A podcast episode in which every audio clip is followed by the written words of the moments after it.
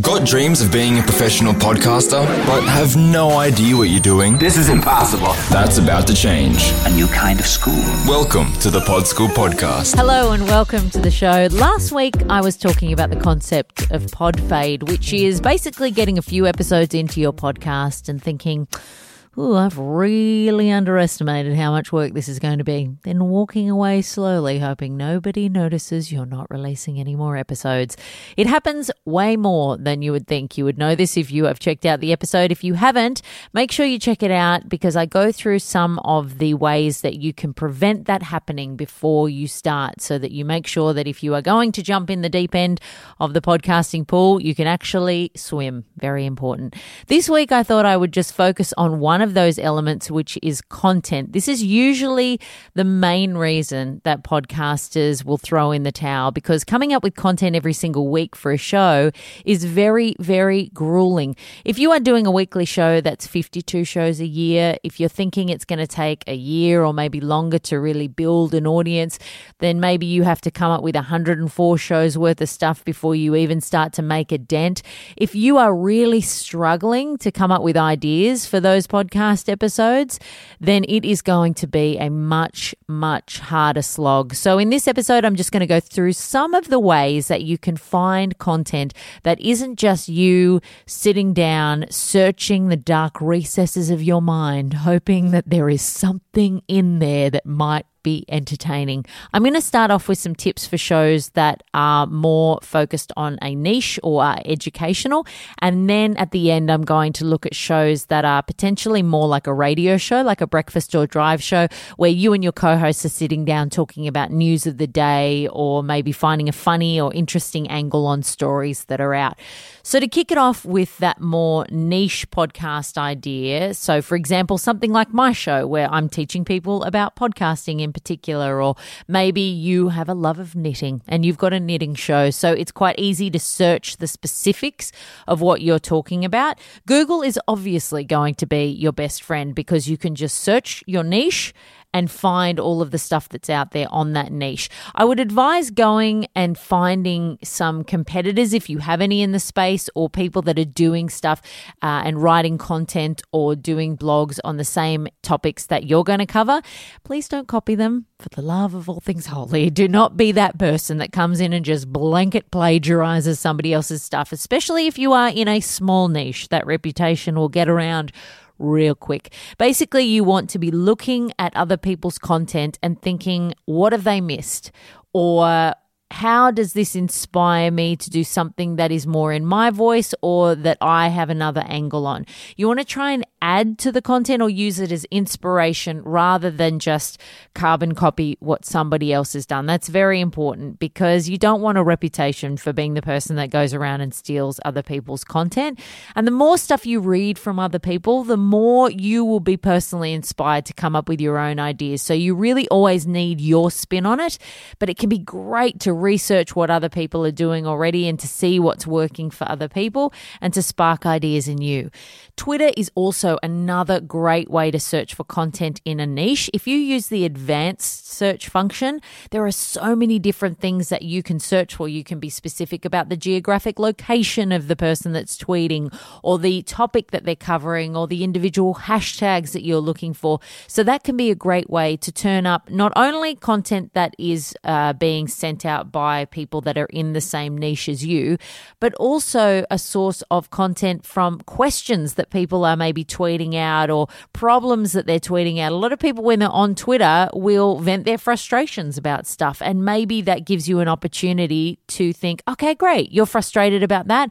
I've got content that can help you and can answer that problem. And then when you're releasing the podcast episode, you can always take a note of the people that tweeted about that stuff and actually personally sort of invite them to check out the content as well. That can be a really nice personal way to get content back into the ears of people who were searching for it and would probably assume that they were just bleeding into the wilderness and that nobody was hearing their cries. So if you actually turn around and say to somebody, hey, you had a frustration with this, here's an episode that can help you, that can be an awesome way to very slowly chip away at building fans and building a reputation as somebody who's really helpful. Facebook groups and pages are another another way to get great information and questions and content. It is just important that you abide by the rules of the group that you sneak into. So often you will see people come into groups and they immediately start spruiking their stuff. They're putting a link to their podcast in there. And this is not the way to go about navigating a Facebook group. Often when you join, particularly a private group, they will have a list of rules. And it is very important that you obey those rules. Often one of the ones that's right at the top of the list is no spruiking. So jumping into Facebook groups and pages, you've got to remember these are communities of people who are looking for information or are looking for help in a certain area, and they have come there to sort of help each other and to get guidance. They haven't come there to hear you shoving your podcast down their throat, and an administrator will pretty quickly kick you off if you start doing that. Joining these kind of groups is a bit of a long-term goal to content, so you can actually find a lot of Um, content in the questions that people ask. And it's always great for you to jump in and offer your expertise or answer those questions. That doesn't mean that people aren't going to then come to your podcast. It just means that you're going to establish yourself as a very helpful expert in that group, and you will build a good reputation. And then sometimes in these groups, they will have a sort of spruiking day where you're allowed to spruik something. And then if you've actually gone and helped enough people and built your reputation in that group, people will see your podcast and think, oh, that's the person that answers all of those questions. So it's a bit of a long-term strategy to get into those um, groups and to and to make those work for you. But actually, as a shorter-term strategy, a lot of the groups that I join around podcasting are a fantastic source of questions, because people are constantly saying, how do I do this? What do I do this? This has happened and I'm not sure how to fix it. And you think, oh, there's a great podcast episode in that. So joining Facebook groups in your niche can be a great way to get content, and it's really easy to search them. Just search what you're looking for in the search bar and a bunch of those groups will come up. Reddit is also another place that a lot of people get content that I find a little tough to navigate, but that just could be because I'm old.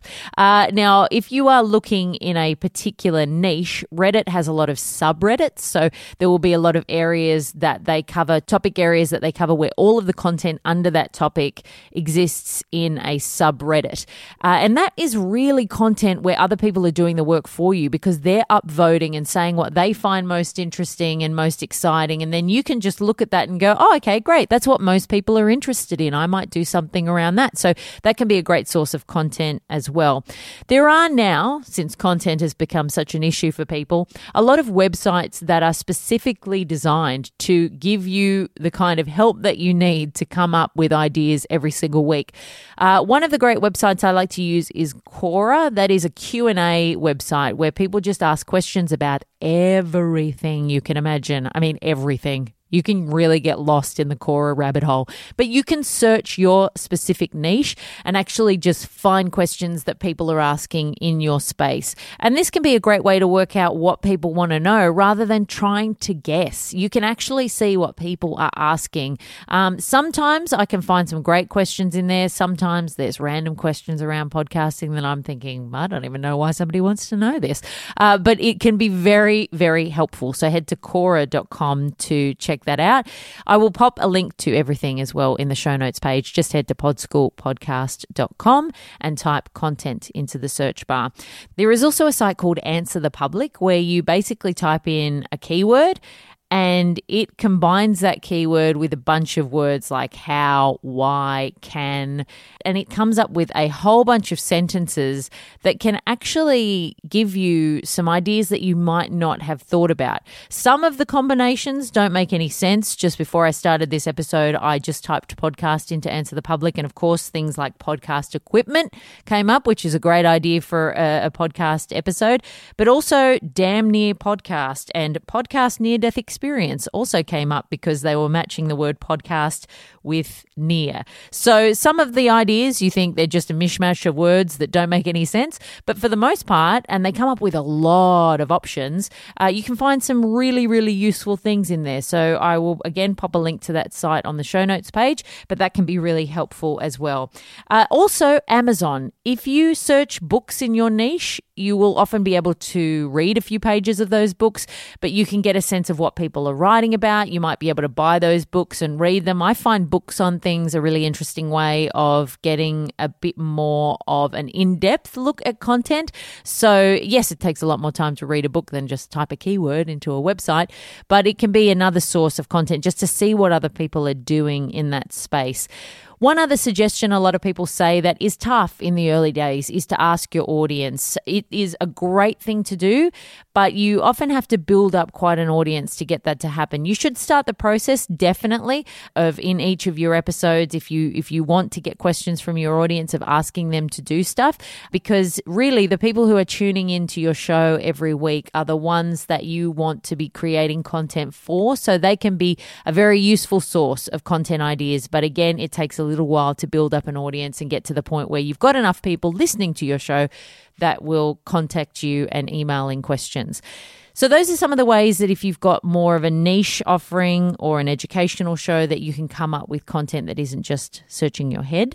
If you are doing more of a radio style show, you're obviously going to be dealing more with news and current events and funny stories and pop culture and things that are happening of the moment. The thing that I teach when I'm teaching people about starting their own radio show or co-hosting a radio show is particularly in terrestrial radio, so radio that exists in a certain location. You are competing with other shows and you're all kind of looking at the same content. Most radio shows tend to look at a certain handful of websites because they're the main news websites, and I always encourage people to try and look for something that is a bit more unique, because you need to find a way to differentiate yourself from the competition. Obviously, that competition isn't so location bound when you're podcasting, but it's still important to think about things like that, not just go to the main websites. On the show notes page for this episode, I will pop a link to a few websites that I often use for content, but it's really good to trawl around and find things that aren't just the main mastheads. Sometimes it can take you a while and a bit of searching to find those things, but really it starts with a Google search for your specific topic, or sometimes just searching around for interesting stuff, and then you might find an article on a website that you'd never heard about, and then just bookmarking that website so that you can keep on coming back to it again and again. Regional newspapers are one of my favorite places to look for content as well if you're doing more of a topical style show. These are often the places that stories that eventually make it to capital city papers start, but it's also a place that not many people are looking except for the people that live in those areas, and regional papers can yield some of the best tales of amazing people, amazing stories. Uh, so they can be a really great thing to check out. And most of them have an online presence as well. So have a look around at the regional papers in your part of the world, or maybe even in different part of the world. So I can highly recommend the Northern Territory News here in Australia. Some of the stuff that they have on their front cover can be an entire show in and of itself.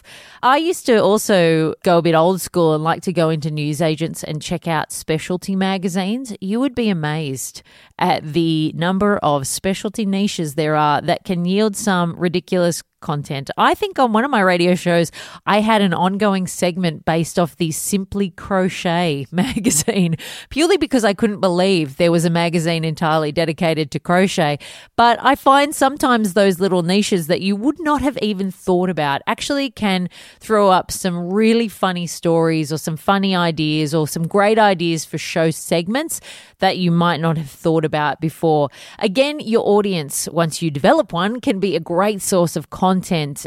On our shows at Mamma Mia, we will always encourage our audience to email in. On our show, Mamma Mia Out Loud, we do a segment called Group Therapy, and often our listeners will email with their dilemmas that they're going through. Sometimes they can be serious and really emotional. Other times they'll be more fun and a bit lighthearted, but it is a great source of content. Sometimes those segments are our favorite on the show, and certainly they resonate a lot with our listeners. So once you develop your audience, you can actually ask Ask them to send in some of their conundrums that you can sort of talk about or give suggestions for content. They can be a great source of content. And if you head to an old episode I have about getting callers on your show, I also talk about a tool you can use, SpeakPipe, where you can get people to actually um, record messages so that you can not only use their question but also use their audio and their voice on your show, just to give you a little bit of audio texture, we call it in the business. What a wanky phrase that that is. Finally, of course, social media can be a fantastic source of content if you are doing this kind of show. I used to search Facebook so much because Facebook is the place where your friends, family, colleagues, contacts post the funniest, most frustrating, amusing, entertaining aspects of their life. Nobody is putting anything boring on Facebook. People are putting things up there or, of course, on Twitter if they find them amusing or interesting or they want to share it with the world. So check out your friends and family's Facebook pages, their Twitter pages, their Instagram, and see if those things spark any ideas in you. I used to have a girlfriend of mine who had a couple of kids. I don't have kids, so I didn't have any of that kind of content to mine. And as you know, there is a lot of content in having kids. And she used to post some of the funniest things on Facebook about what her kids were doing. And that would often be a source of content. Uh, and so, especially in my radio days, we would often use uh, her Facebook page for phone topics for people to call in because the stuff that she was posting was so relatable. You just knew that so many people would have similar experiences.